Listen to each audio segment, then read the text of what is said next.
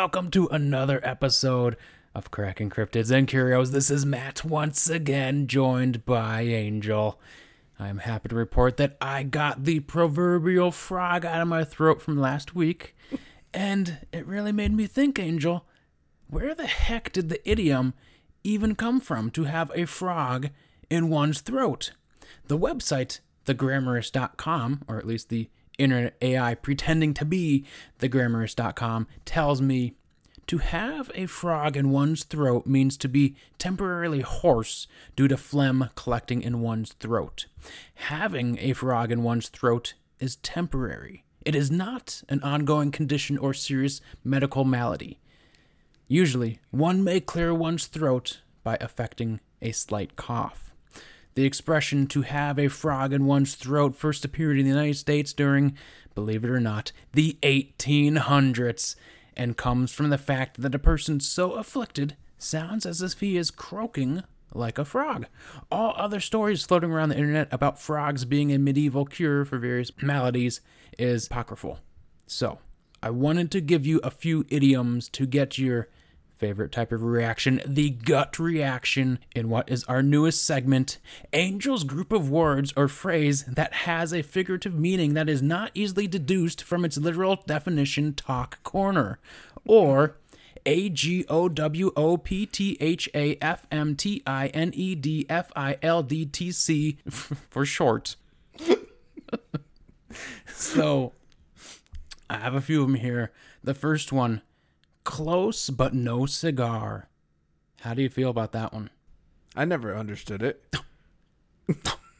Do you uh, any ideas of where it comes from? I imagine it's somebody holding out the cigar right in front of you, and you're like, "Gimme, gimme!" And you're like trying to snatch it away, and the guy goes, "Ah, close, but no cigar." People are so addicted to cigars, they're like, "Give me, give me!" starting to rob people over the cigars.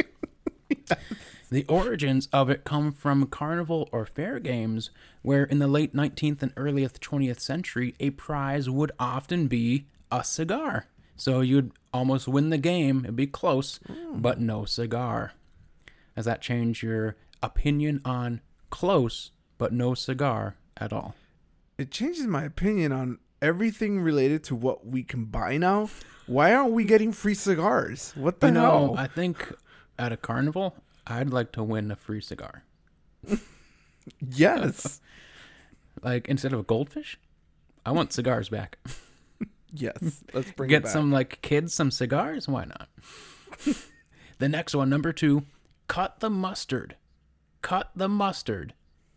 How do you feel about this one? Your gut reaction to cut the mustard. my gut reaction is I feel like I've heard this before in a distant television show, never paid attention to it. I don't know what it means, but I am a fan of mustard and I have no idea why I would ever want to cut it. Yep. Well, it's different than also there's a, a variation of it up to mustard. Uh, so it's muster and mustard. Mustard. so it, cut got the it. mustard is um, unknown origins or even purpose, but in the 1800s, newspapers were using it the same way that we currently use it today to show that you are able to meet a certain expectation of somebody. So you're able to cut the mustard. I mean, my gosh, what what a phrase! Cut the mustard. The 1800s were very Mm-hmm. innovative. Well, it could have even been from the 1700s. It was only 1800s newspapers. That's the first time it went into print. I, I think it's interesting of like language that's just commonplace, but then is never really was never really written down at all. Yeah. I always find that really interesting. Of like the we have these phrases that everyone says or some people say, and it's like, well, where the hell did that come from? Was it like Yeah. etymology? Yeah, and then we just take them for granted until somebody who's learning the language asks, "What does that mean?" Mm-hmm. And know. you're left wondering, "Well, what does that mean?" good good luck being a uh, English as a second language when you're trying to learn cut the mustard. uh, our next one, I think I might have said it a few episodes ago. Number three is get down to brass tacks. When you hear this, how do you feel inside? Like I'm being, uh, uh like I'm a pincushion. because every time, every time I hear that phrase, I always think of thumbtacks. Mm-hmm. just getting tossed on some thumbtacks. Yo. It's uh, it. Any ideas where it comes from? Military, because of the word brass. No. The only thing. the general consen- consensus is that it comes from the idea of brass tacks being a central and vital component in furniture and upholstery and goes back to at least the 1800s. Wow. Uh, So you get down to such a fine level that you're getting down to the brass tacks of the furniture. So, I mean, puts that phrase in a whole new light. I mean, I guess it puts it down to the same light. It puts it down to the brass tacks of it. so everyone has one. What is your least favorite idiom? Um, I would say pulling my leg. I wonder where that comes from. Or yanking my chain. Yeah, you're yanking my chain, my gold chains. I mean, I mean, you're a big fan of gold chains, so yep, Gotta gotta Platinum? wear gold and platinum. mhm, both combined. Yank, yeah, yanking my leg. Um, so meaning like you're you're joking, Yeah. is my understanding of the idiom. But who started yanking on people's legs Or chains. or chains? Yeah, you're yanking. and my why leg. would that why would that constitute a joke of some You- kind? Can you imagine being in a situation where someone's doing something and they just start yanking your leg? What if you have a prosthetic leg and someone Rip just it pulls it off? So, uh, weird side story because I just thought of this when you mentioned ripping off legs. I don't know if I'll keep this in the final episode, but there's there's a a wrestler, Kevin Nash. He was in a match, and there's an old man in the front row. His name it just looked like an old guy, but it was actually a older wrestler, uh, Mad Dog Vachon, and he had a prosthetic leg that very very few people knew about. So God. so Kevin Nash like hits him in the head. I think like goes to beat him up more, and he rips he rips off his leg, and he's like, "Oh my god, he ripped off your leg!" Jesus. Oh, and it was just an old guy on his back that couldn't get up. I mean, entertainment, entertainment. So I guess he yanked his leg. yes. So, this concludes Angel's group of words or phrase that has a figurative meaning that is not easily deduced from its literal definition. Talk corner. Thank you. I think we need to work on the name. No, I mean I had a very good abbreviation that was very succinct and to the point. This week, mi amigo, we turn our attention to our newest entity, La Llorona.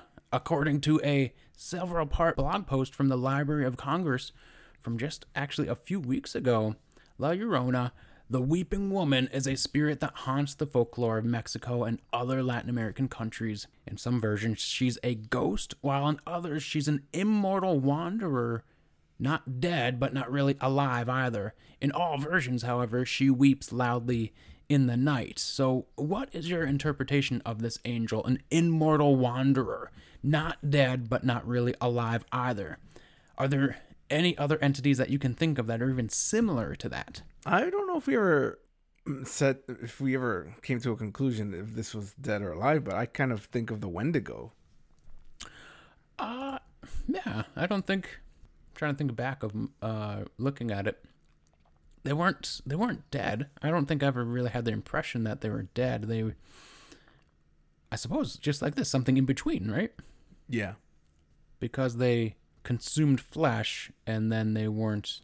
They were no longer themselves. I suppose you could say. But Right. they weren't particularly living dead or something to that effect. If you had to pick between becoming either a ghost and an immortal wanderer, which would you prefer? I'm pretty sure I'd be Immortal Wanderer Why do you say that? because you could do so many cool things. Uh, as you said yourself. yeah, as you said yourself, we can't tell if the Wendigo is alive or not. People can, I can like live in the in the in the forest, and people can- can say they spotted me, and they can't be sure if it's real or not. But uh, they can't say it's a ghost. I mean, they could say it's a ghost, but it's not a ghost. When somebody does approach me, I could just be like, "Hey, how's it going?" Like, oh, it's just a regular person, and then they look again, and then I'm gone. It's like no human could just disappear like that. What's going on? You Harry Houdini them. You escaped. um, hmm. Ghost or immortal wanderer? Um, I think I'd rather be the ghost. Immortal Yeah. wanderer, like what story out there that has an immortal person that doesn't end like, my God, I want to die. like immortality always ends up being a curse, and this one has the added component of wandering. so you couldn't just stay in your forest, Angel. You have to constantly be wandering from forest to forest. Well, I'm, I, I'm, I like to travel. you uh, you would potentially be a immortal train vagabond. Just uh, showcasing all around the country. From small town to small town, just trying to catch a drink. I only know one immortal that is pl- very happy to continue living his life forever, and that's Santa Claus. Oh, he has the mantle granted by the like Fey folk, the Fey council that met. Oh. So I suppose for the Santa Claus, if you kill him, you, you just get the mantle. Not really. I don't know. I, I picture the mantle being like a cloak, but it's not really like that at all. It just it's just like a thing they gave him, an uh, untangible thing. I thought it was like a piece of paper that says You're immortal.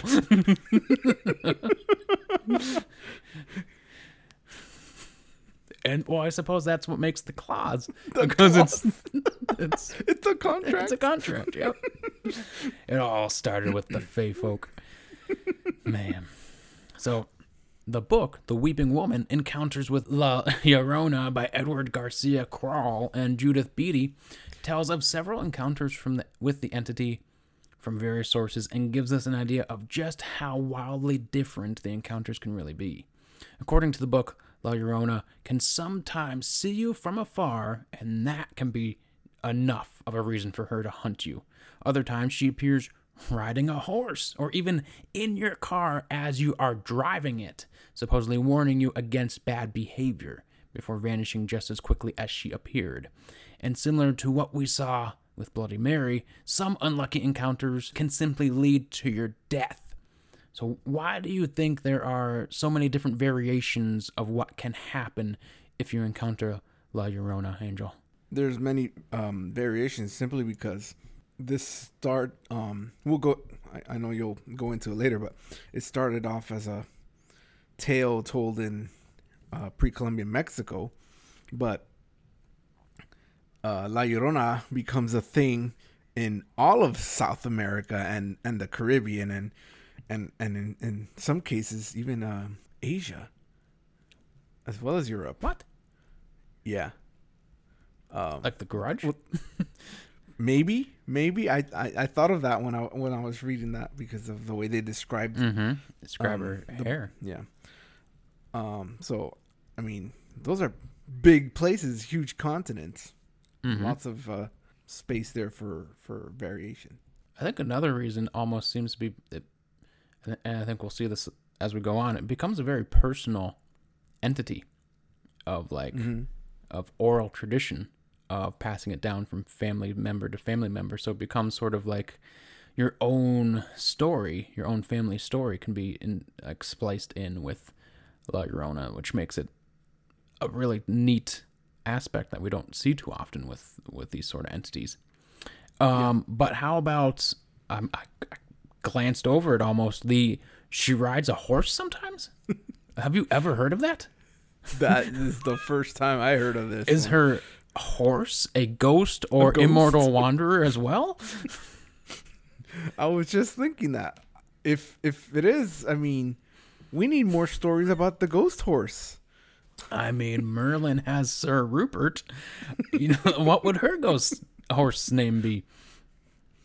I mean, Merlin's ghost has been knighted by the name of Sir Rupert. I don't know who knighted it, but the ghost queen. oh shit. Can you think of any possible naming for the her horse? La Llorona would ride a horse, probably a ghost horse, and its name would be I'm thinking like White Bronco. White Bronco is the name, But in and Spanish. it's like a brown horse. no. It's a white Bronco, and it's called White Bronco. Mhm. It's called OJ. OJ. I'm trying to think of like something that would go with a horse, and all I keep thinking is because you said horse earlier, I keep thinking of a frog in my throat. You got a horse in your throat. Nightmare. That's all I can oh, think of. nightmare. Yep. yep. We'll go with that. What's uh, what's nightmare in Spanish? It's not that. It's not nightmare. It wouldn't. Oh. It wouldn't make the pun work. Oh, well. How about night horse? Night horse. that sounds like a TV show No. now. Picture it like solves crimes. we gotta get the night horse on the, on the job. It talks, it's Mr. Ed style. Check, the, check the shelves.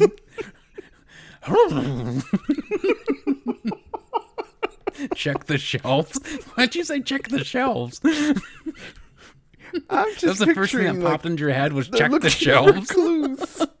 They're looking for the, on- the first who- thing you think committed with, the murder, and the night horse shows up, and everyone's looking everywhere, and he's like there's some shelves there. Nobody's searching in there. Check the shelves. God. no one thought to check the shelves, and they're all like, night horse "Thank you, night brilliant. horse, you done it again!" And they feel feed him some oats.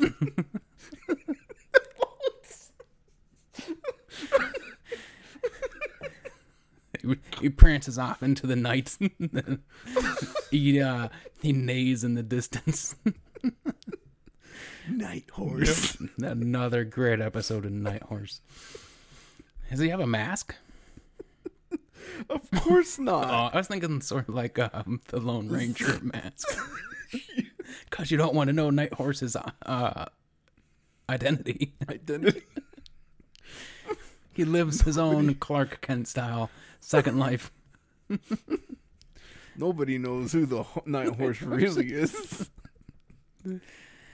Uh, what are we talking about? so, with so many possibilities, we need to be in tip top shape, Angel. So, no more night horse. Oftentimes, I'll ask you maybe what are the top four or five things we need to have a successful hunt of the entity of the week? One thing that we always overlook, among other things, is having enough food to sustain us on our hunts. So, like an abuela, ready to gorge us with so much food that we burst like the Stay Puft Marshmallow Man, I need you to tell me the top five foods we should eat prior to hunting La Llorona. Top five foods, huh? Ooh, this one. This is a tricky one. But I think I got it. Since you mentioned Abuela and we're talking about La Llorona, I figured we're going to have to go Latino on this. Get some Latino foods. So for the every you know, it's, it's for those that aren't Latino or Latinx if you want to go that route. you you have to uh you always have a base, right? A base that builds up the the food uh, profile. And in my case, you know, Colombian, we have what we call a nogao, which is onions, tomatoes, garlic, salt, and pepper, all fried up until it's kind of a saucy uh, con- um, consistency. Okay. So that'll be food number one. Give us all of our electrolytes and vitamins, and So that's where our base is. that's where our base is. Then, so number two is we need to be able to, we need all the calories we're going to need to, to hunt this thing, but we also need to have our food to be pretty portable. Mm-hmm. So, enter the tamal. It's a meal that comes with its own packaging and can also serve as a plate. Damn. Like a Yep, banana leaf. exactly. And and and it's usually stuffed with whatever the hell you want. Every recipe is always done differently, so as long as you could just fit it in there, you're good to go. I'm just gonna start shoving stuff into it. just eat You it. can some- unwrap you can unwrap it and find yourself a slice of pizza in there. Mhm. Can you eat the container? Um, if you're if you're um A savage? if your preferences are to eat banana leaves, sure, I guess. I mean, I'd For a- that for the gorillas. You're a monster. Um, it's not gonna kill you. That's all I can say. Might If grind your really teeth hurt- down. If we're really hurting for some food, you know, that could be item number six. banana leaves. Um, so number three, coconuts. Lots and lots of coconuts. Oh, how are we gonna carry the coconuts? Doesn't matter. They're gonna be clanging and coconutting on our, on our journey into the woods. Yeah, we just tie them up to our belt or something. Just the. So do you put them in a sack or just like um, are they individually wrapped around like a cord that hangs from your belt? The cord thing, yes. How what how I how many is too many coconuts when you're when they're hanging from your belt? Probably five So we need four coconuts each. Eight coconuts total. on each on each side of your hip. Oh, we're going twelve cokies.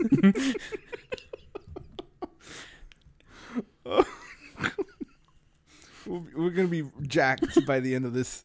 Because we're carrying so many journey. coconuts and the banana leaves out into the wherever the hell we're going. I don't even know why we're going. Anyway, fourth thing. If there's one thing North and South Americans can agree on, it's beans. Gotta have your beans. So that made me think of the the meme that's out there of the guy in the movie theater. and he's he's like eating something, and another guy yells out, like, "This guy's eating beans." Just eating beans in a movie theater.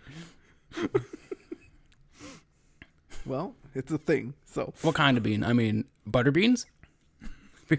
Getting the lizard, the lizard to man attract butter the beans. lizard man. You know, I looked up butter bean the other day. You know what it is? It's a lima bean. Oh, is it? No. Yeah. I always think of the boxer whenever I hear butter bean. There's a boxer named Butterbean. he's a big old, big old white guy. That's uh he's like he's a um not like a a true boxer. He's more of like a event boxer where like you watch a big fat white guy fight other people. he he's in if you've seen I think Jackass 2, he fights Johnny Knox- Knoxville in a like a china shop or something like that. Like a, uh, no, I think no, uh, um, like a sports store. He they they yell fight and Butterbean comes in and gives Johnny Knoxville a concussion. God. Oh man. Jackass. Um yeah, beans, uh, you know, whichever you like, really. It doesn't matter. A a tri bean blend maybe even. Okay. yes. And let's not forget, I mean, I guess like instead of beans, I, I'll just go out and say legumes in general. And then you can include peanuts. Ooh, yeah. I mean, Yeah. shelled or unshelled. Either or. I'm thinking shelled so we could leave a trail so we can get back home. Oh, that's that's a good idea. Speaking of number 5, speaking of peanuts, Jesus. Circus peanuts. circus peanuts. I'm holding here a bag full of them. and I will eat them By the end of this episode. gladly. uh, you curiosities out there clearly can't see this, but it says right here, fat free. I never knew. Yep, they're fat free. Um, pure sugar, so it gives us all the energy we need to continue this hunt. When we're feeling down, we can't find her. We just pop a circus peanut in, and it's like a senzu bean in Dragon Ball Z. Serving size is three pieces, so Wow, we can each have three circus peanuts Yep. a day. And uh, yeah, that's that's it. Those are the five foods. My gosh. I never would have expected, but every abuela always has a secret ingredient, Angel. For some, it's saffron or paprika or even cayenne peppers. Our metaphorical abuela has led a more hardened life, a more labored life. Her hands are so abrasive, they feel like your elbows, Angel. Just a fine You bringing them up again? fine uh, sandpaper. In order to give her food the extra kick, she uses at least three tablespoons, at least three tablespoons full of Cotton Eye Joe's razor, the axiom that states for La Llorona to have come from somewhere. She must therefore go somewhere. So, where did the weeping woman come from? Some scholars believe to fully understand the story of La Llorona, we must w- look back to pre Columbian times in Central America to the heights of the Aztec Empire in the city of Tenochtitlan. In 1910, the story writer and historian Thomas Janvier wrote, This legend is not, as all other legends are, of Spanish Mexican origin. It is wholly Mexican, a direct survival from primitive times. La Llorona is a stray from Aztec mythology, an ancient powerful goddess living on her power for evil lessened, but still potent into modern times. Can you think of any other entities that may have godly origins that we've looked at yet, or so far? I can think of one, Hogzilla. Oh, I mean, they go way back to the beginning of time. So, Yep. Ancient war. Anyway, and Shakira got dragged into the war. I mean, oh, let's not uh, forget about. I still can't That. believe that. So, is Shakira Nephilim Well, she hasn't slayed one yet. that we know of? You think she's She- secretly out there? They took her phone. You think she got her phone back? Yes. she followed those bastards into the woods. Barcelona. she struck down with with furious anger. Hmm, then danced. those hips don't lie, Angel. She sang a song as she slit the thing's throat. drank the blood. it is believed by some that the entity has links to Cihuacoatl, also known as the Weeping Spirit, an Aztec goddess who is associated with children. When he first came to the New World in the 1500s, Friar Bernardino de Sahagún collected stories from natives, including one that stated the demon, in the form of a woman, walked and appeared by day and by night and was called Cihuacoatl, ate a small boy who was in his cradle. Goddess or not, is there ever an appropriate time to eat a small boy in a cradle, Angel? Only when he's misbehaving. You're like, boy, you better calm down or else I'm gonna eat you. Yup. Mm-hmm. So what's what's the threshold of misbehavior that warrants an eating? Uh, well, I mean, any misbehavior really, as long as you have to give them warnings, though. You can't just outright Yeah, eat I- mean, yeah. because they need to know it's coming. Mm-hmm. You know, I think the street three strikes rule Mhm. uh, is fitting. Three strikes. Three strikes and I eat ya. Of course, the, the the strikes reset every day. Oh, you're a uh, uh I can't think of the word. A reasonable god, maybe? I don't know. Uh a merciful, that's the word I was looking for. You're a merciful god. you let them reset their sins. The Library of Congress has one of the earliest literary accounts of Ya- Llorona in the form we know it to, as today, dating back to 1849 from a poem entitled La Llorona by Manuel Carpio. And it reads Pale with terror, I heard it told when I was a child, an innocent child, that a bad man in my town once did to death his wife Rosalia. And since then, in the shadowy night, the trembling, frightened people hear the sad whimpering of a suffering woman, whimpering such as she made in her agony. For a certain time she ceases in her lament, but then she breaks out in prolonged weeping, and alone she traverses the streets. She fills everyone with mortal fear, and close by the river in the thick darkness she goes weeping, wrapped in her cloak. Based on this poem, it would seem once the weeping woman comes around, you don't go around looking to help her feel better. It would seem to me that the, the death of Rosalia by her husband's hand is what brought La Llorona to this town. So, what do you make of that? Are you in agreement that, uh, in agreement that um, by committing this act of murder, beckoned her to wander into town? I I guess I mean there's not really much information given. It just says that the husband killed her. And she weeps into town. Yeah, and so it's like, why did he kill her? What's like, was she? Is she the? We don't know anything about her. Like, is she a vengeful type of person? Like, would she come back, or, or you know, is this just a coincidence that this weeping woman shows up? You know, Mm-hmm. as a not as her spirit, but maybe as the spirit of all wronged women. Mm-hmm. Yeah, I, th- I think the the way I looked at it was that she did appear almost as a avenge a vengeance entity, um, something that is able to punish those who maybe wouldn't necessarily go unpunished, or maybe would go unpunished, possibly because of like the social structure of the time or of the society or any number of reasons.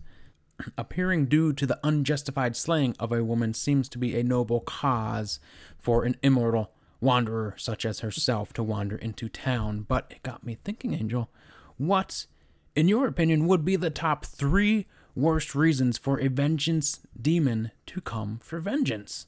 The top three reasons why. The worst, top The three worst worst, reasons for a vengeance demon to commence vengeance. Okay. The first worst reason to come back for vengeance is the cancellation of beloved TV sitcom Coach. Uh, that's top five for me. top five best reasons. Uh, bring bring hashtag bring back Craig T. Nelson.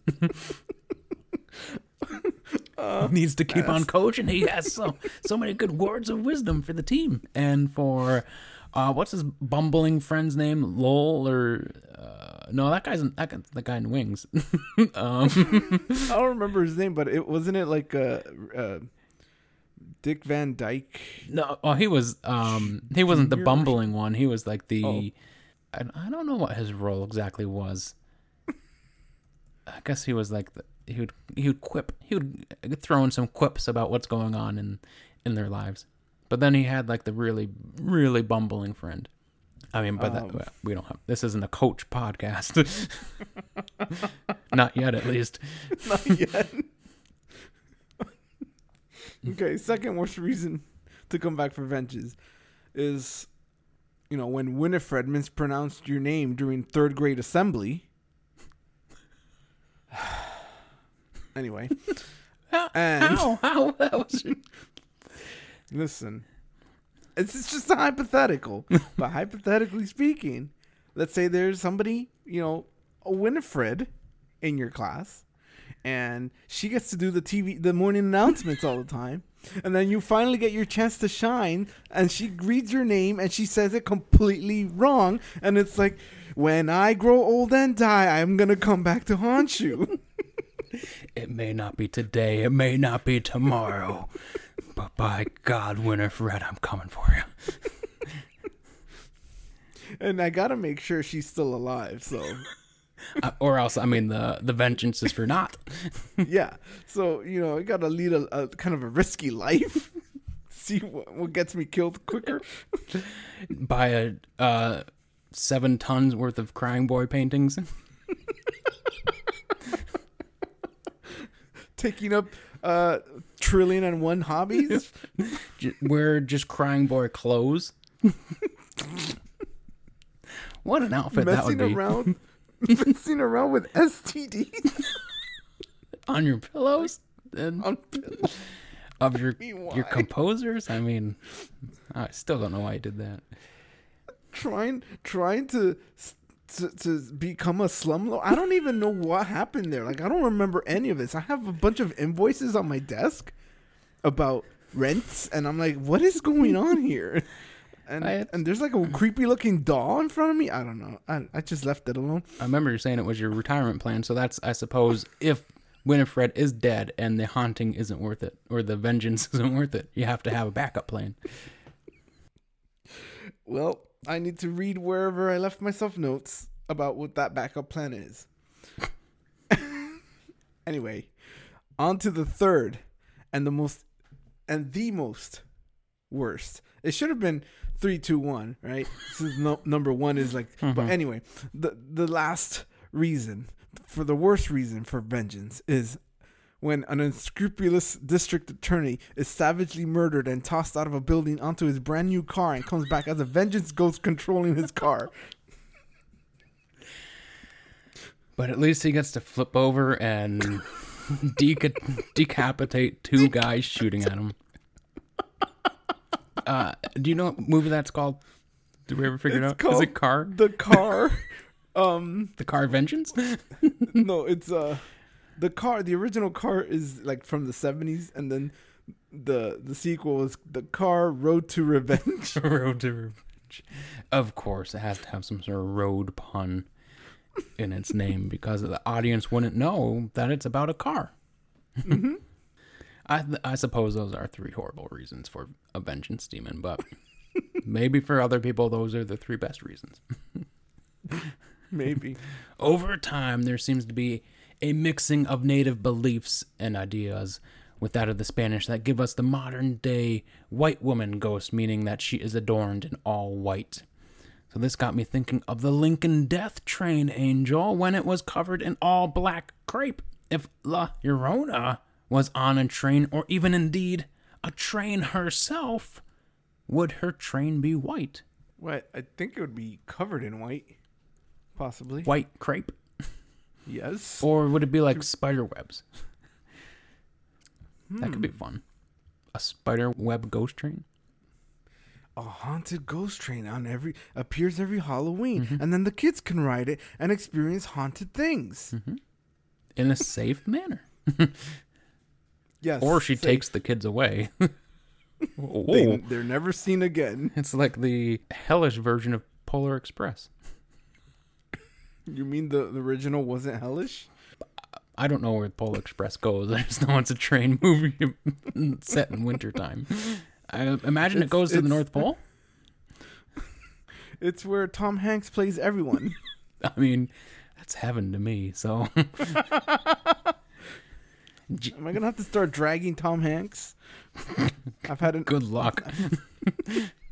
good luck besmirching his name. move over, Craig T. Nelson. Tom Hanks, here I come. You got your sights on him now. Just like the Lincoln Death Train had some 300 people on it in ghost form, endlessly repeating the journey with the ghost with his ghost corpse every year. Who do you think would be on La Llorona's train then? Uh, let's see. If we're gonna have to name 300 passengers, Would it be the uh, the actors of 300 just to get past this segment quick? the movie 300. no. Um, it definitely would include probably children of some sort. Mhm. Either, either her children and, and any children that have gone missing that were attributed to her. Like wrongfully attributed. Y- Uh, yeah. I mean, I don't think there's any evidence of any missing For rightfully attributing? Yeah. Hernan Cortez. Um, Does he have? Because- does he have full conquistador uh, metal armor on? yes, Th- that's the only thing he wears. Um, I have it on good authority. He never took it off. He never doffed the armor. now him being on the sh- on the train is is merely because they did try to connect him with La Llorona with um his translator known as La Malinche. Mm-hmm. So that's why he's on that train. In case anybody's wondering. She really got a, a, a raw shake in history. Mm-hmm. Like being seen as a traitor to all of her people for translating. Yeah. But uh, I believe she was like sold off as a slave. And she was probably just doing what she thought best to, To survive. survive. Yep. Yep. Yep. And yep, she just gets people did. screwed over in history. Yeah, it's it's it's easy to look back on and cast stones on things like Mhm. that. In glass trains, as they all say. I think that's what the idiom is, right? Yes, that's the don't, idiom. Don't cast stones in glass trains. Are you yanking my chain? Had my my uh, hand around your ankle. I was ready to tug, but I didn't.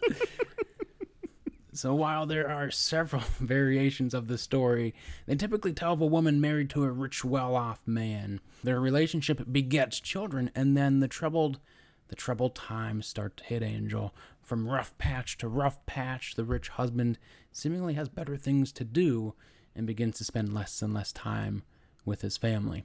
Oddly enough, when he is home, he seemingly only pays attention to the children and never to his wife. So, do you think, Angel, just like we saw in the Bloody Mary episode, this woman walked backwards up her steps, looking into a mirror, trying to see who her magnificent husband would be? She sees this rich, well off man, and she says, Wow, dream come true. Is she now regretting doing that? She would she? I mean, the mirror is supposed to show her True true, love. love, and if this is the love that she's with is now ending in misery, maybe the mirror she she misinterpreted what she saw in the mirror, or the mirrors are liars. And we know the mirrors aren't liars because if they were liars, I wouldn't be getting these damn invoices. Yeah. The mirror world is truth. It's a reflection of truth. so her true love was to be not loved? That's sad. maybe maybe she saw a person in the mirror and her true love was the guy standing behind the guy she saw. Oh no, it was layered. It was a layered viewing. Oh, what a bummer. he was on the other side of the wall behind that guy. Dang. Yep. It was a a trick of the mirror. So this seems to be setting the stage, Angel. This whole only paying attention to the kids seems so bizarre to me. So to help me understand it, I need a hypothetical scenario where the rich husband came home and didn't pay attention to his wife. I, like, does he just not talk to her? Does he just actively ignore her when she's trying to ask him questions and sh- he acts like she's invisible? How does this whole thing go down in your mind where he just does not speak to her any longer and they live together? Well, in order to understand this, I think we need to get a little backstory behind the husband, right? He, um, he's just he was just looking for a fling, And he married her? and he he well, you know, back in those days, she finds out she's pregnant, and he's like, I'm gonna have to do the honorable thing Yeah. and marry her. And he says, She saw me in a mirror. I gotta do this. I gotta I gotta honor the mirror. And so they get married, but you know how these things go. He's like, uh, she, all she does is talk, and I'm not really interested in anything she has to say. I'm this white dude with freckles, and she, you know, I can have me all the kind of women I need, I want. So he's, you know, he goes off He's a and player. He's a player with those freckles. exactly. He's singing songs about how he's a a chile verde to all these other women. I love my green chili. and but you know if we we can say a bunch of stuff about him but what we can't say is that he hates children. Those children that his woman gave him he dotes on them. He comes home and that's the, all he wants to deal with. She's talking to him he's like no i just he just grumbles at her he's like i just want to you know i want to talk to my kids. You know i'm going to raise them to be to be you know, upstanding citizens and you know gotta meet my my woman on the side or however many women he has on the side i don't have time for for this for my wife oh god even the term just makes me want to you know that that's exactly what's happening Mm-hmm. I, as you were saying all that, the first thing that popped in my mind was that remember exactly what country she was from, but the Asian woman that didn't sleep any longer, um, but she would sleep when her husband would talk to her. Yeah. Figure like reverse the role of that. he slept with his eyes open. Man, that was a crazy story. good thing my wife doesn't know about this rare condition where i just fall asleep with my eyes Oh, open what was that called? It was like n- no sleep uh, disease or something. It was so like basically Yeah. named. Oh my gosh. So, as is expected by how he was treating her, the husband then becomes unfaithful and is eventually caught with his new lover by the wife. In a moment of rage or insanity, the woman supposedly drowns her children. Once the children are dead and she realizes exactly what she has done, she cries out, Oh, my children! in a fit of despair, with her mind shattered from the realization that she has now killed her children. Some variations of the story tell that she then drowns herself. This act of killing her children then restricts her from continuing on in the afterlife and leaves her as a wandering, crying woman. So, generally, she can be found near water, still dressed in her funeral gown, weeping and searching for her children. So, this leaves me with some takeaways, Angel as the implication for of her action would seem to indicate that it was the sinful act of murdering her children that made her what she is now. However, there certainly could be other things that were the catalyst, say unbearable grief that she was feeling. This could be like some sort of punishment that she set upon herself to forever feel that guilt that she was feeling. So, what do you think of that possibility? Do you think it's the act of what she did, or was this punishment upon herself, or something else? Yeah, I think I you know I've uh, you always I mean I always hear uh like in TV shows where there's a haunting or some sort of spirit. It's usually some some strong emotion that's keeping them tethered. Mhm. Uh, so I don't doubt that it could be her grief that that's not letting her move on. I don't think the actual act of killing Is what children. did it? Yeah. Yeah. it's something more than that that's keeping her chained to this world. Are there any other ideas of uh, you have of what could have been the catalyst that kept this woman in our reality past her death? Well, in some cultures, I mean, at least I'm thinking of, you know, Catholicism. You know, suicide is like the Mhm. highest, Mm-hmm. the highest sin you can commit, the, the most mortal sin. And I think maybe it was her act of killing herself that was that placed her in this situation, and not the fact that she killed the Mhm. children. Because, you know, back then people killed their children for many reasons, various reasons. and ate them. in the crib for misbehaving. Yep. So this gives us all an idea of where the weeping woman came from. Then, exactly where did she go? This is one of those rare ones that we have, Angel, that she is just still as ever present as she has ever been. Those, those damn tear ducts must be running dry by now. I think with for how long she has been crying for some ungodly reason, unbeknownst to me, the first thing that I thought of was the first Ron Perlman version of Hellboy, where there is that German super assassin who has like the gear cranks in his chest and his suit, and then when he dies, he is just full of dust.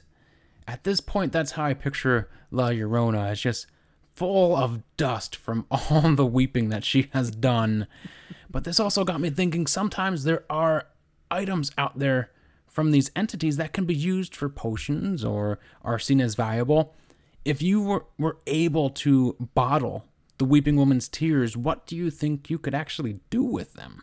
First of all, according to one book I was looking at, a botanist from the 19th century had bottled her tears and had them crystallized, whatever that means. Of course, the 1800s. and he survived Um, the encounter? I don't know. I mean, how does that go down? First of all, like, so La Llorona is coming towards you. You have your tear bottle. Like, I, I am. This is, this is for me. You know, I'm always grounded in reality. So this is what I believe really happened. This guy's out on his own, so nobody can verify what's going did on. did he have the five food items needed to he hunt had the five. He had the five food items. Uh, maybe not circus peanuts in their in the current uh, form, mhm. but some form of marshmallow. he had his little container. He was, you know, there. one of the reasons that the Llorona came about is because people would tell their kids don't go out to um, bodies of water, rivers, lakes at night. It's funny because I find a, lot of these people, you know, a lot of the writings that mention it is always somebody asking like, "Why would this be the case?" And I'm like, "What do you mean? Why would this be the case?" At night, you're you're gonna go near body water, you're gonna fall in and drown. That's the obvious reason. Like, Mhm. come on, it makes sense to tell them don't go out at night, and it's especially near lakes. Like, anyway, so I imagine this guy, he's by a river or a lake or something at night. He just gets some water from there, closes the, the, the tap, the little um the vial, and then goes running back to his friends and says, "I got the tears of La Llorona." It's just it's just lake water. Oh, Lake that, water. That bastard. it's just lake water. Something you said um, made me think. Have you ever roasted a circus peanut? No, never thought about that. It's a marshmallow. You could just roast. You could have roasted circus peanuts. I can. I'm gonna do that right now. We're gonna pause so you can start your stove burner and roast it. Well, what do you think the the tears could be used for, though? I would want to create um, a potion in which I can gain temporarily the powers of La Llorona. Why would you of tem- temporary immor- immortal wandering? Temporary immortal wandering and crying. I just want to endlessly cry. Thing that I thought of was Ghostbusters 2, which is now apparently this season's Jurassic Park. And when they put the the pink ooze stuff in like a toaster and the toaster mm-hmm. starts dancing when they, they play music, I just picture that her uh, tears are like ectoplasm that power inanimate objects. So potentially we could move the Statue of Liberty with her tears. yes, potentially. How much do you think the tears would be worth? Because I, I think back to the Dingonek episode where they were talking about the pelt of the animal would be worth like ten thousand dollars or something like that. Ten. Could you put could you put a monetary amount on the tears of the weeping woman? Because supply and demand, they're endless. It's just the matter of getting them. I'll tell you right now how much. Do you, do you have a worth. Algorithm formula for the calculations of tears? Not an algorithm. One liter. A liter of tears? A liter of tears would run you up two hundred and seventy-two dollars. Of her tears or just tears in general? Well, you see, the thing is, there's a tequila called Tears of Llorona. Is that much money for a liter of it? yup. Holy shit. Yep. The the website's like very like, oh, mysterious. Get the Tears of Llorona and all this craziness. Like, why is it so secretive? My gosh, a shot of that would cost like 30 bucks. Yeah, it's quite an expensive. Uh, I mean, you're getting the Tears of Llorona, so it makes sense. I wonder what it tastes like. Heaven. tastes Uh, like sadness. on the on the main page it says small batch private stock never meant to be sold but they're selling it? i guess i don't know if they're talking about a specific type that they're making extra añejo maybe i don't know Why would they ever advertise if it was not meant to be sold? They're just uh gaslighting Trying us. yeah, yeah trying to raise up the the, the air of mystery hmm According to the tasting notes listed, it says Master Distiller Herman Gonzalez Gorochotegui suggests a wide glass that allows tears to open up. Don't rush into it. Let it breathe. Swirl it in the glass. And do choose your glassware carefully because this is an experience for all five senses. The deep amber, the lingering nose, the feel of the legs on the glass. Don't be yanking my leg. the conversation that ensues, and of course, the unforgettable taste, which is agave with a heady spiciness and complexity for experienced palates. I mean, a huge marketing oversight to mention the sixth sense to then, after you drink it, you see La Llorona. you see, La like, yep. Mm, boy, get me on that marketing team. They By could the way, sell it for seven hundred dollars a bottle. Yeah. So I found one telling of uh, of a Llorona story, which states she has been weeping since at least the year 1000. The story said that she has wept continuously for almost nine centuries. Because, because of this, her face is marked by two scars, which continuously run no longer with tears, but with blood flowing from her eyes. I mean, you cried for so long, the tears have literally scarred your face and now flow blood. Regardless of the tragedy involved potentially killing her children, that shit is metal. so, here's a question for you, Angel. If she bleeds from her eyes, is she not alive? Uh, the true question: If it bleeds, is it living? I mean, I ask myself that question every day. I suppose you could make an argument that she is living, but if she's been around for thousands of years, does that mean that she's just hard to kill, or, Or- she just lives a long time? Is she just Im- immortal? immortal? Oh yeah, an immortal wanderer, Mm-hmm. maybe. But yeah, Yeah, that that would make her, in my book, a a live woman. I don't know. Would that make her semi-immortal or just fully immortal? Is she? Because Is she pig? she's Is still she pig people? she she lives forever, but she still bleeds. well, that would an immortal not still bleed? Well, I mean, I mean, she's bleeding con- continuously, right? She's always crying. She's losing all this blood, but she's still. I mean, is she making enough I was gonna blood say, to yeah, replace she, that she blood has to be ahead of the blood loss and constantly be So making more than she's losing. So she's an evolved form. How oh, how much is too much to lose? I, is it pouring out of her face like a faucet, or is it just dripping? What's scarier? I don't know. I Maybe the- suppose the faucet would be no, that'd be comedic if her. maybe, maybe it's dripping, but like when you try to get closer to her, it just starts pouring out more. So the story continues. Her hair, which has not been cut since she committed the gruesome crime, wraps around her head and covers her face, forming a thick and woolly forest of locks, and her nails, more than an inch long, help her search by raking through the dirty and muddy waters of the streams and ditches of the towns. Again, badass. But I can't let this go unchecked, Angel. Her hair has never been cut.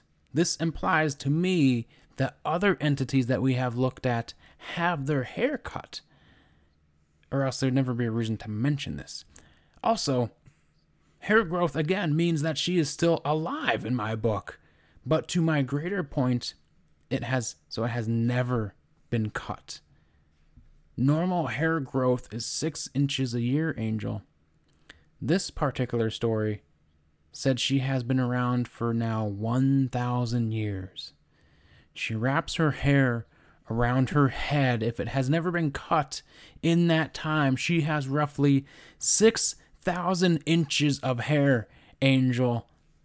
That's 500 feet, almost 167 yards. That's over a football field and a half of hair she has wrapped around her head potentially. And I know you know where I'm going with this. That is about 72 Shaquille O'Neals on top of each other's shoulders. At this point, you can't comb 500 feet of hair would it not be dreaded and form some sort of bizarre helmet around her head at this point? Yeah, I suppose so. helmet. I mean, it's wrapped around, right? The story says. Like some biz- like in Spaceballs with Rick, Rick Moranis' character, the huge helmet. Isn't uh, but isn't the princess's hair like wrapped around like it's really long? Why? Why would her hair keep growing? Because she's alive. But why? Why wouldn't she cut it? Is there some sort of rule that sh- says she can't cut her hair? Is she- Has she been Rapunzeled? Well, you mentioned it earlier. The like, who's cutting these other creatures' uh, hair? The same dude that's tailoring uh, um, Slenderman's suits. There's there's a lucrative business with uh, dealing with the cryptids. 'Cause she just can't walk into, uh, I don't know, your local cheap haircut salon and say, "I need it cut. I need I need 500 inches cut off my my head." How's she gonna pay for it? I was just thinking, what would she pay? But what if she wants her hair to to be long? It would get caught in doors and But I don't think we have stories of her hair getting caught in. Can you imagine this entity is approaching you and then she just gets stuck in the doorway? Ah, my hair! that is she like Samson? That's her weakness. the opposite of Simpson. The longer her hair, the, the more weak she becomes. Just cut it off. I don't know. It seems overall the story of La Llorona can be used as a warning to men to remain faithful, or even as a tool for parents to tell their children to behave. So really, she has she she ends up being a ultimate behavior tool for any situation. I suppose ultimately the negative version of Santa Claus. There's always a negative Santa. Anything else that you wanted to add before we get into the rubric of hour? An interesting thing I, I noticed was the way they portray La Llorona, and as you said, some sort of cautionary tale that's used. I mean, I guess she's not really specifically crying, but it's implied with her one of her names, the Virgin Mary, also known as the the Lady of Sorrow, or Mother Mother Mother what's Mater Dolores or something like that. The the Latin term for it, Mater Dolorosa. So yeah, Our Lady of Sorrows, and there's a, a lot of uh, Renaissance artists have painted her, you know, and depicted her in some sort of like sorrowful state, you know, to imply that she's been crying or Mm-hmm. And with the mass spread of Catholicism through Latin America, can certainly see the influence of that Mhm. upon upon their own stories to make it even even uh, more meaningful story for the contemporaries of that time. That's all I have to say about that. Not trying to imply anything here. Not saying like Llorona is the Virgin Mary or anything like that. Just it's uh, interesting. She's weeping over her lost son Jesus, her her dead son. Are you saying Mary? Mary drowned. Virgin she Mary. drowned Her- Jesus Christ. Her name is the Virgin Mary, and yet the name of the Llorona in the Mexican folktales have been attributed to as this woman that used to be named Maria. I'm not saying nothing though. I'm not saying anything. Yep. Yep. It's all everything add more to add to that. in my research, my research for La Llorona, I found a book called La Llorona, a retelling, uh, retelling a Mexican legend, and it's it's written. It's like a children's book, but it's written in play format, with multiple scenes and characters, and I think it would be a disservice to all of our curiosities if we don't act out one of those scenes. So yeah, we're, we're gonna be starting in scene two. The char- the main character's name is David, and he's tell he's the one telling us the story that of when he experienced uh, La Llorona when he was younger. And the all the I think all the the only characters in this scene are David, older David, which is the David we know, younger David, which is when he was younger, and La Llorona herself. Mm-hmm. And I think we agreed that I would be La Llorona. Yep. I will play both Davids, older David, younger David. And again, this is scene two of La Llorona, retelling a Mexican legend. Older David starts off. The next thing I knew, Ay! a terrible outcry pierced the night. Ay! I was wide awake in an instant. Ay! Younger David. What, what's that? An animal? A coyote, maybe? Ay! I jumped out of bed, ran to the window, and threw it open. Oh, it's my part. It's not raining anymore, not a cloud in the sky, and what a bright full moon. I've, I've never seen the moon that big before. I was a city boy. and I'd never. What a line. I was a city boy, and I'd never heard a coyote, but. that doesn't sound like an animal. Oh, it's my turn again. No, it actually. It actually. no, it actually sounded. human. Ay! It's in front of the house. Oh, my lines keep coming. I slipped out of the bedroom and made my way to the patio. Its stone floor was spotted with puddles of water. I tried to step around them as I dashed towards the front foyer, but my bare feet got wet anyway. At last, I stood at the door. Loud scratching sounds are heard. S- something is scratching the, the door. It, it must be an animal. But then came that voice again, more quietly now. It was calling out, My children! My children! Mis hijos! Mis hijos! A woman looking for her children! Aye! Scratching again is heard now. Who are you? Help me, please, she cried. Ayúdame, por favor. I was terrified, but my heart was full of pity. I tugged and pulled at the long steel bolts that held the wooden door shut. I opened the door slowly and peeked out, but I saw no one. I called out in Spanish. I called out the Spanish word, Mrs. or ma'am.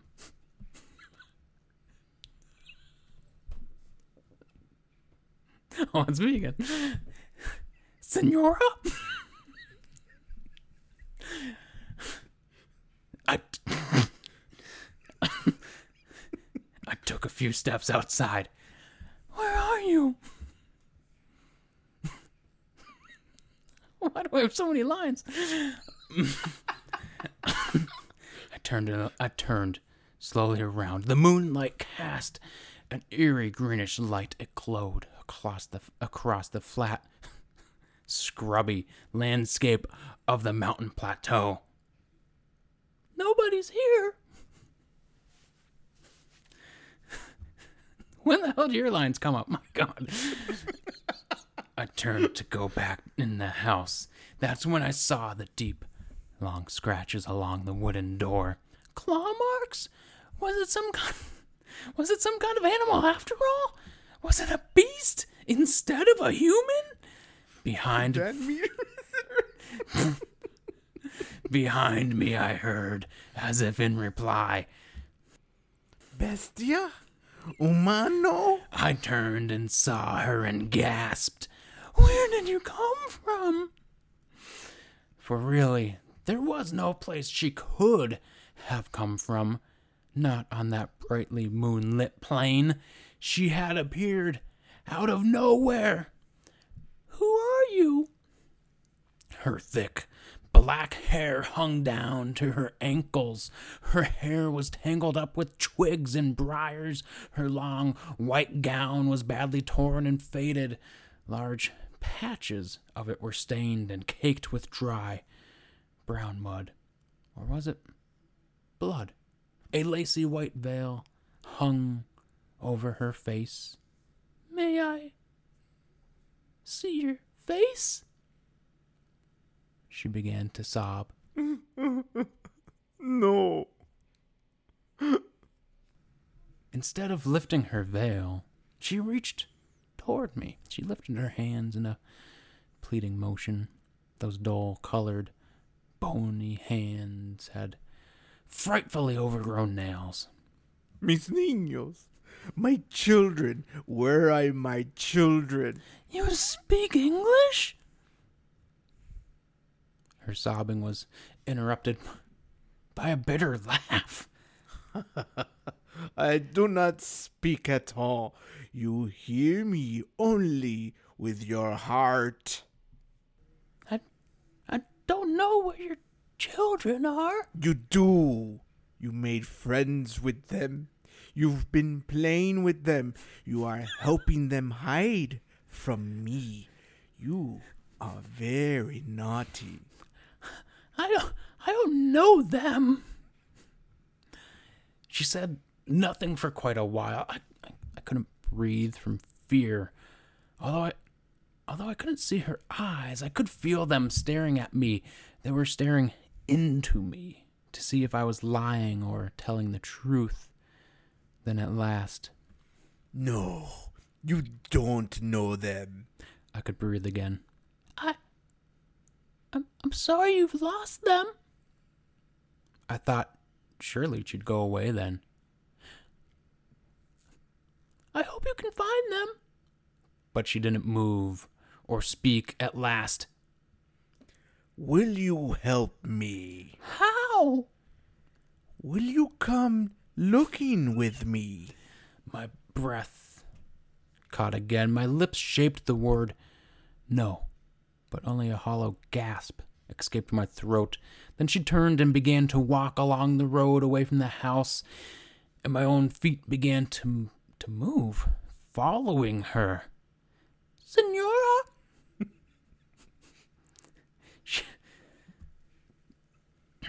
she had me under some kind of spell. I don't want to go with you. I couldn't keep. I couldn't help following her. Please. And scene. What happens? You'll have to buy the book to find out. What a riveting performance by the both of us, if I should say so myself. Mm-hmm. I believed you were older and younger, David.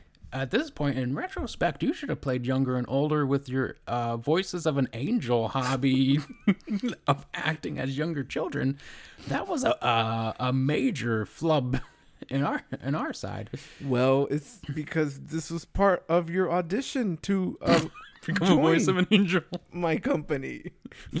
For a low fee of three hundred dollars a month. I can be a voice of an angel too. a finder's fee. So, why don't we do it? Why don't we jump into the rubric of power? How about the powers of La Llorona? All right. So, right off the bat, I wrote down presumably understand Spanish. Just like the From the story, from the story, she also understands English. she understands. Yeah, she but she's not actually speaking. She's speaking to your heart or or whatever Is that it was. is that an idiom? I I mean, I'm know. always saying, I'm speaking to your heart. Um, so the what one of the books that I found actually has her powers listed. Surprisingly, yeah, surprisingly not. uh, It's not unlike that website that also lists um, cryptid powers. Um, but I also find a website that said that, so I'm gonna compare the powers. Let's see what we got. Yeah. Um. So the book says that she clearly her her crying is is a power. I don't know, Mm-hmm. But her her her cries are so um powerful that they produce goosebumps to anyone who hears them. Is that a bad thing? I mean, I, I you get goosebumps from just thinking. Well, they also uh, the, the her cries will also bring you misfortune, and Does she have also- the, pow- the power of a broken mirror? maybe, maybe, and also threats. I, I don't know how what that means. Just threats. She has the power of threatening. I I guess I the tra- I couldn't really translate it that well because it it literally says transmit threats, so I don't I don't know what that means. Like if she's threatening them or I don't know. and hmm, hmm. so she typically she according to the book she scares and terrorizes drunkards, adulterers, irresponsible parents, anyone that harms the environment. She's an environmentalist. Yes. I didn't get that from her story. That No. must be a, a new addition. this this is this is the evolution of La Llorona. Meanwhile, on the website, Spill some oil. La Llorona's coming for you. Your coal mine collapses. She's coming. she's coming, and and she, and the, and the worst she could do is bring you misfortune, or possibly Oh, she's gonna threaten you. you know? threats, and She's then you'll get transmit threats. yeah, oh my, g- I got goosebumps. She's around. Is that scratching? Is that an animal? or a coyote. it sounds human. Aye. Mrs. or ma'am? so so the website lists her powers as um being able to manipulate water and lure What? anyone She's a near her. water bender. And from that play, we, we can acknowledge that she can lure people and, and Yeah, hypnotize them. David could not uh, not follow her. He had to. He was compelled. Did she threaten him? I I didn't get that subcontext, but possible. Maybe there's like a, a hidden threat underneath that. I mean, she's, she's speaking to his heart. That's not all verbally explained in a play, which I would imagine would be a bad play at that point. But what and what can you do? It says, if you are to hear her cries, you must run away or else she'll catch you and drown you, especially if you're a child. So she has a predilection to attack children. Is there a, an age where you could age out? Like if she's chasing you and it becomes your 18th birthday? yeah, the, just just hold out till till the sun comes up and she'll stop chasing you. It it it's it's said that if she mistakes you for one of her own and realizes that you in fact aren't, you'll re- you'll receive the same fate, I guess. I mean, that's everybody. Mm-hmm. Her cries are to make you feel uneasy, and she can easily use that to her advantage. She is manipulative and cunning. So, there's a lot of things going on here. You know, she's cunning, she's manipulative, but she's also an environmentalist and only attacks drunkards and and adulterers. So, there's I mean, is are those bad things? that's that's that's the thing, right? One of them is like And children.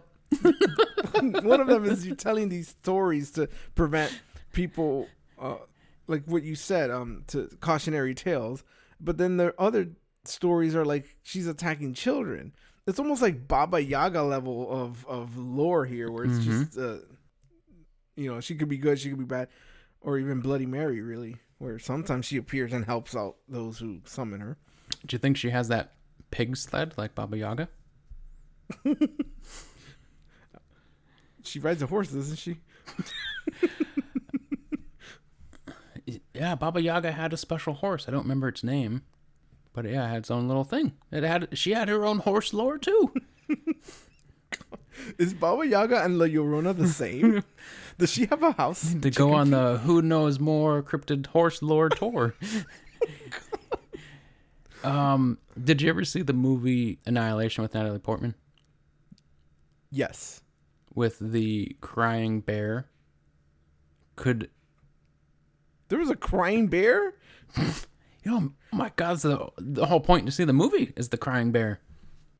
I, I remember a beast. I don't remember it crying. So, spoiler alert: if you have not seen Annihilation, you can fast forward about thirty seconds from now. So, in there is a scene where she is in a like house um, with all these like the the Flora people outside standing there, and she goes inside and she because she hears crying, and inside the house she's like sitting down, and the crying gets closer and closer and closer, and inside walks a freaking bear that has like a hole in its throat, and it just makes this crying noise like a, a human being crying. Oh man, I completely missed that. What? I I just remember the them being like harassed and attacked by this thing, but I don't remember it the crying part. oh my god! I did- completely blanked out on that. I must have maybe it was my doppelganger. I ran into that saw the movie yeah and you My- fought it. my my AD self. Yep. Uh, so Yeah. anything else for powers? Uh, I, that's what I got. I gave it a two because I mean it's like it's adequate. It's Mm-hmm. it's not Mm-hmm. Crazy. She 100% has the power to kidnap, apparently, and she just loves to just snatch up kids, and she doesn't need, need candy to do it. She doesn't need circus peanuts to get you in her van.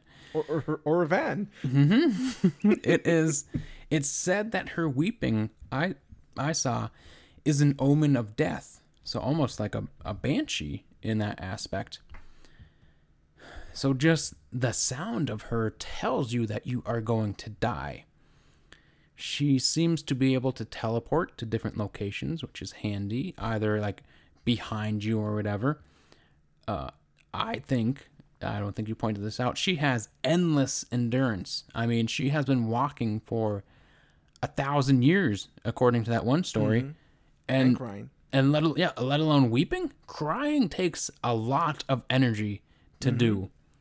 Now, do that nonstop for 1,000 years. she has an amazing constitution or fortitude in this woman. My, my God.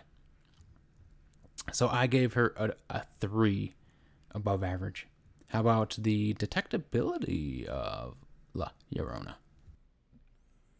So once again, I've settled in adequate, a two, mainly because I, I, she doesn't try to hide herself. I mean, Yeah. the more people see her, the more she's likely to get what she wants, which is Yeah, more she's children. not. It's not like she's being stealthy or Yeah, yeah, subversive in any sort. Like she uh, announces her presence. yeah. You you'll hear her before you see her. Um, Although David just walked outside to investigate. What the hell are you doing, David? like there's an animal outside. Let me go open the door. He even says, "Is it a coyote? Let me go check." no, David, don't do that. Where are your parents?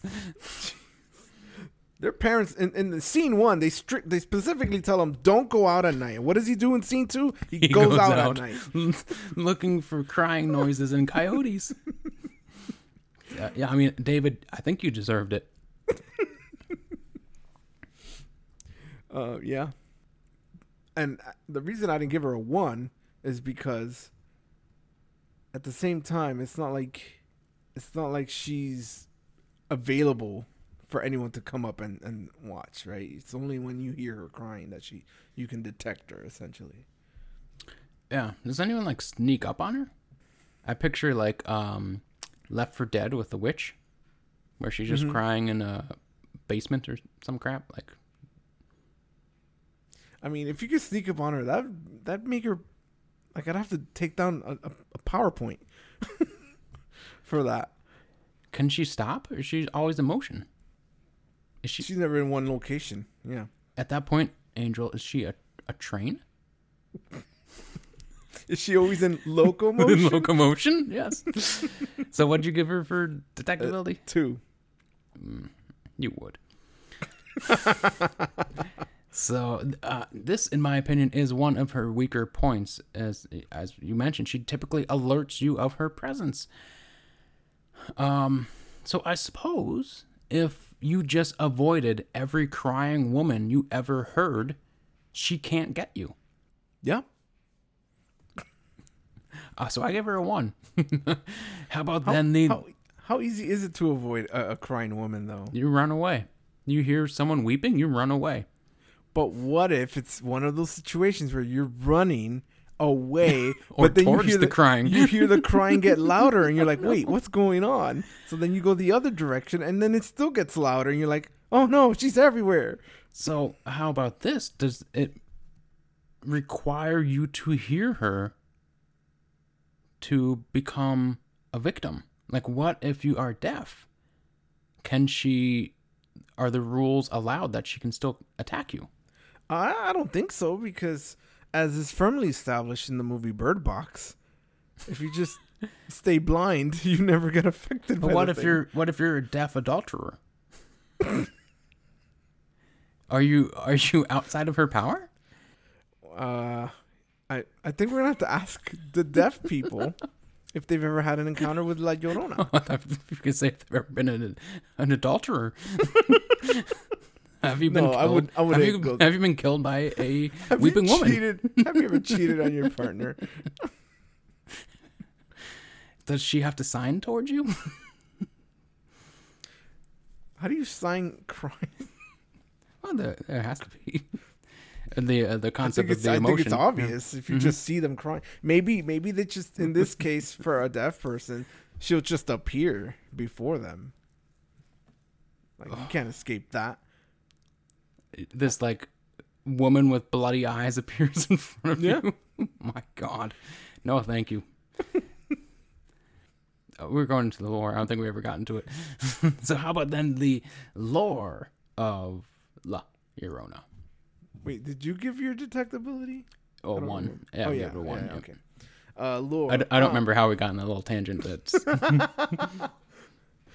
uh lore just just shot up straight four. Like th- this there's so much going on here. There there's a whole book and not the the the retelling but there's a whole book that just goes on in, into the the history behind the La Llorona, the pre-Columbian history, the mixing of the Spaniard, uh, the the Spanish and the Aztec stories, um, the fact that the Europeans have their own version of La Llorona hmm that was different from what was in the Mexico, and then I have it on good authority that if you approach any Latin American person or or somebody from that area and just ask them, what is your take on La Llorona? They'll tell you a story. Either it happened to them or one of their friends or something. like a friend's friend or an Yeah. uncle has encountered this creature. Yeah, and then they'll tell you their version of what happened. So you'll always get something. So, do you think in that aspect it's more than the chupacabra? I think so, only because it's been around longer. Mm-hmm. I think the chupacabra needs more time. I don't think it's. I I think La Llorona is more uh, universal in a sense, simply because Yeah. it's it's a hu- it's a human, right? It's a, a woman. Whereas Mm-hmm. you know creatures, there's plenty of creature cryptids, right? People see things all the time and they say, "Oh, it must have been," and then just name some creature. Yeah, and she's more like the emotion of Yeah. the of the being too. That's the the main concept. Yeah, There, the way I looked at, it, there are just so many variations of the story out there, like you said. And one I saw was that the reason that she wanders the world is that after she died, she went to the gates of heaven and was rejected there. She was told that she could only enter heaven if she had her children by her side. So now she endlessly walks the earth looking for her children, thus kidnapping children thinking that they are her own. There is also a whole lot going on here that relates to colonialism and gender roles and morals that go way deeper than where the scope of our show is meant to. Uh, which I- think there's really cool concepts related to that aspect of the entity yeah, there is yeah a whole lot going on more than just a woman who supposedly killed her children and it's all very interesting so i gave it a a, a four but i do want to ask before we get on to the intelligence being of a certain descent of peoples have uh have you ever heard any la llorona stories either from your family or just in general the last time I was in Colombia, was probably the first time I heard it. Uh, I have no idea. Every time I've been in Colombia, my mom takes me to some place, some friend of theirs, and there's always kids around. So I'm always surrounded by people I don't know. So in this instance, there were some bunch of kids there, some uh, boys and girls, and the way the the buildings are set up, it's like you can somehow, at least in this place, it was like a there are stairs, and then you can walk out onto the roofs, and you can essentially walk on other roofs of the houses. Holy shit. Yeah. so so we were just like on the roof, and it was uh, it was kind of like at uh, dawn, so the sun was or dusk, whichever when the sun is going down, Dusk. dusk. Yeah. So so it was like the sun was starting to go down. It was getting dark, and and then I don't know what happened that they they, they were talking about like scary stories, and one of Uh-huh. the boys, uh. I was like, I love that stuff. So I was like, "Ooh, you guys know something? Tell me, tell me." And I think the boy started telling me about La Llorona, and he told me like, it was the ba- the most basic story of you know this woman. Uh, I don't even remember what it was. If it was she killed her kids or her kids drowned, but whatever it was that she lost her kids and, and then she comes out crying all the time for her children to appear. And then I don't know if he added any any part of where if the if she snatches you or not, but that was it was like the most basic version of the story. And I was like, that's cool. We're going inside now. It's uh instead of scary stories to tell in the dark, it's scary stories to tell at dusk. I think dusk is scarier than dark. Colombian version. Dusk till dawn. Yep. So did you ever get a sense that he believed it or it was just a story to tell? Uh, I feel. I, I mean, this was many years ago, so I don't. I can't. I don't even remember his face, but I feel as if he maybe was trying to be like he was. He was like an a little bit older than me. I don't know how much older, but he was like one of the older kids. So I I think he was like trying to play it cool, like yeah, I'm gonna scare the younger boy or whatever. But at the same time, I think he also kind of believed it. Mm-hmm. Cause I think we went inside because he was like, like kind of scaring himself. out. Yeah. yeah, he's like, all right, we're gonna go inside now. How old? How old were you? Let's see, I must have been twelve. Oh, oh, so it was a long time ago. Yeah. So then, why don't we look at the cunning and intelligence of the Weeping Woman?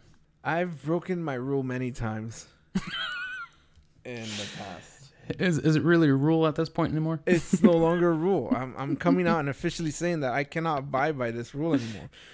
And that rule is that if it's a human or humanoid type, that it gets an automatic Mhm. four. Um, but just the behavior of La Llorona to me, it's like she just doesn't exhibit any kind of.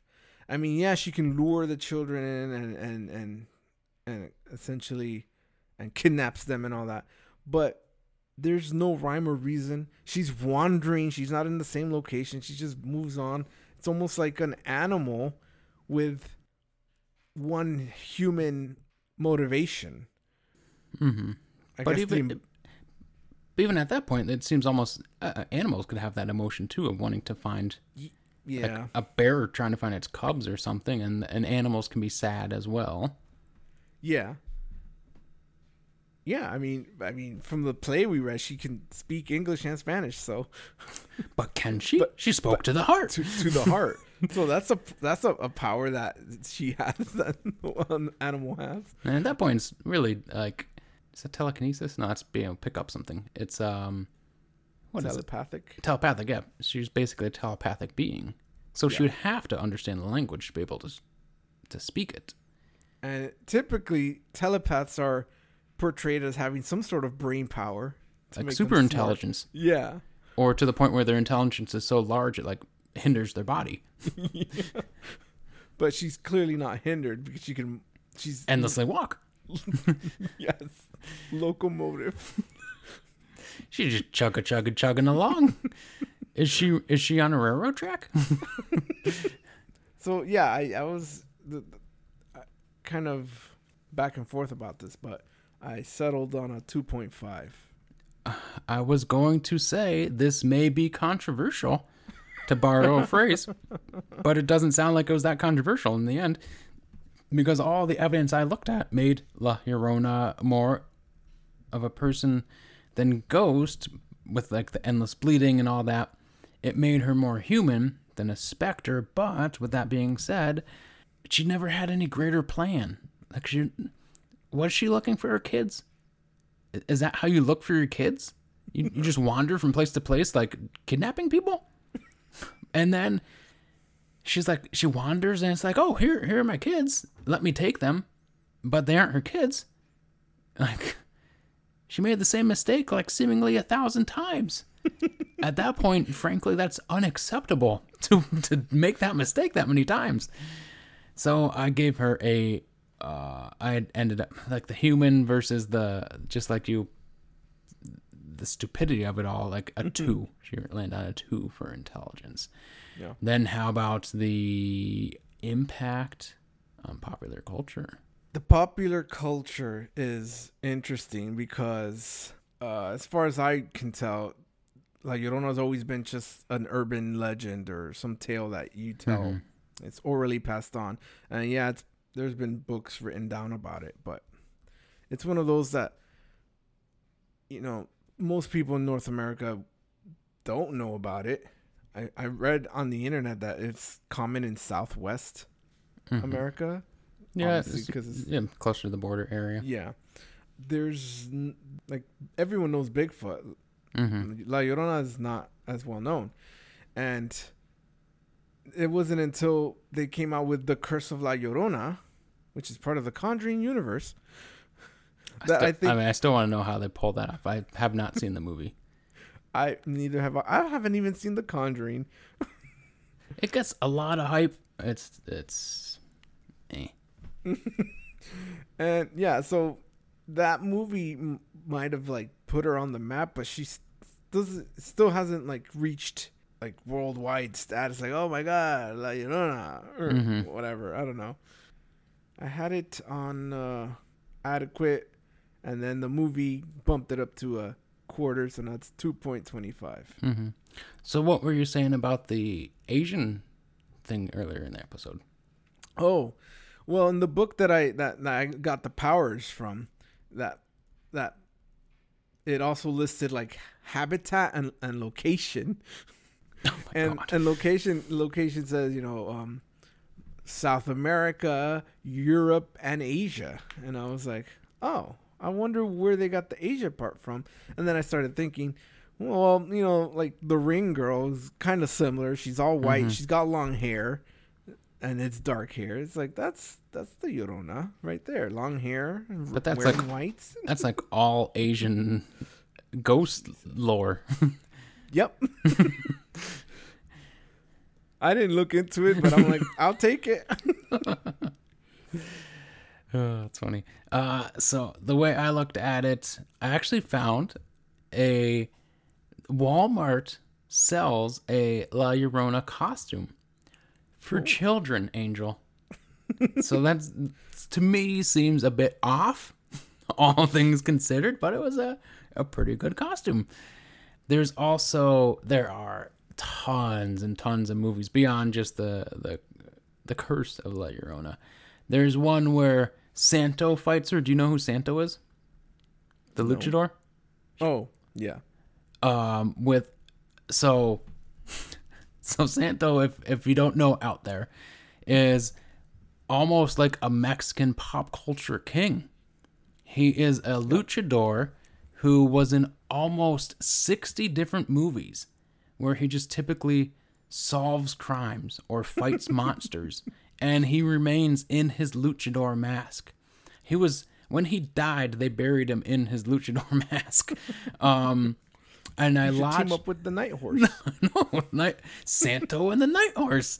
It could have been easily a one of his movies. There's one where he fights Frankenstein's monster. so, um, in this one, it is the Revenge of the Crying Woman, which deviated from his normal movies titles. It was always like Santo versus, uh, or most of his movies, and my God, this one's glorious. I, I it came out in 1974 and I think he was born in like the early 1920s, maybe, so it gives you an idea of how old he was when he was still doing these movies. And the guy that he was partnered with looked like Michael Jai White's Black Dynamite. Um, give you an idea of how this movie went, and it was just this gnarly old woman like hunting kids, and Santo was just out trying to figure out the crime. It was it was good. So whenever Santo is involved, I it makes me happy. I don't think he makes a bad movie. They're all so absurd. They're amazing. There are a ton of La Llorona beers because there's nothing better than naming a beer after an internally crying woman who drowned her children after finding out her husband cheated on her. I mean, why wouldn't you name a beer after that? So Are they made out of her tears?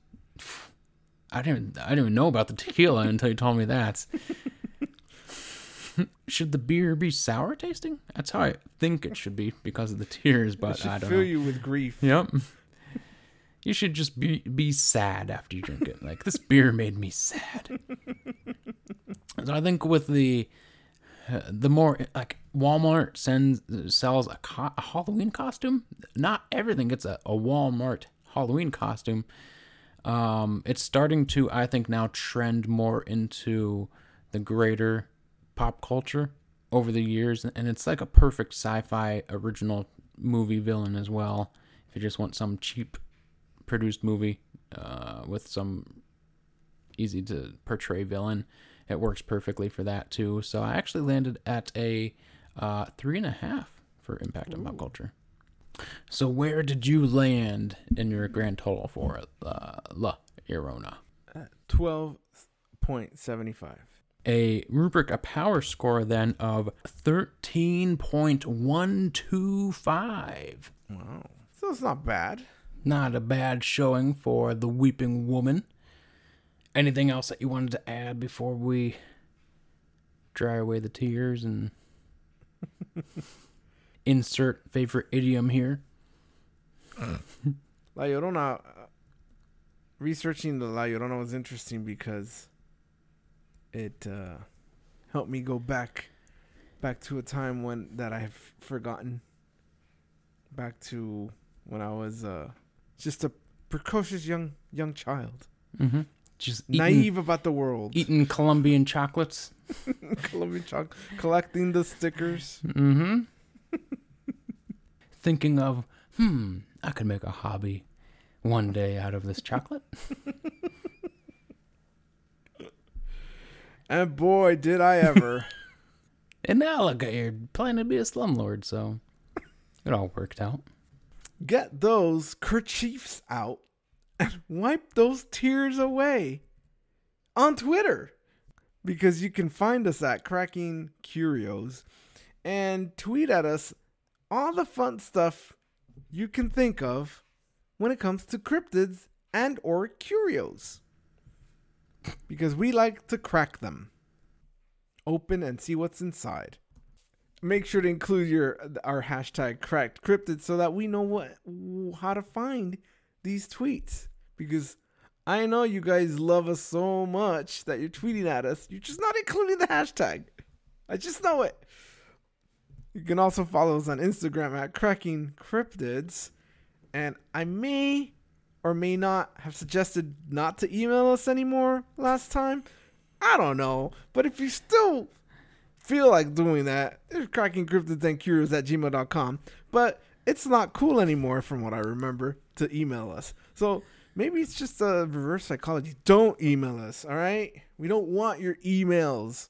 You know the drill. Follow us on all your favorite uh, podcast subscription platforms. We're on all of them. The one that you're thinking of, yep, we're on that one too. And as always, boo-hoo bye.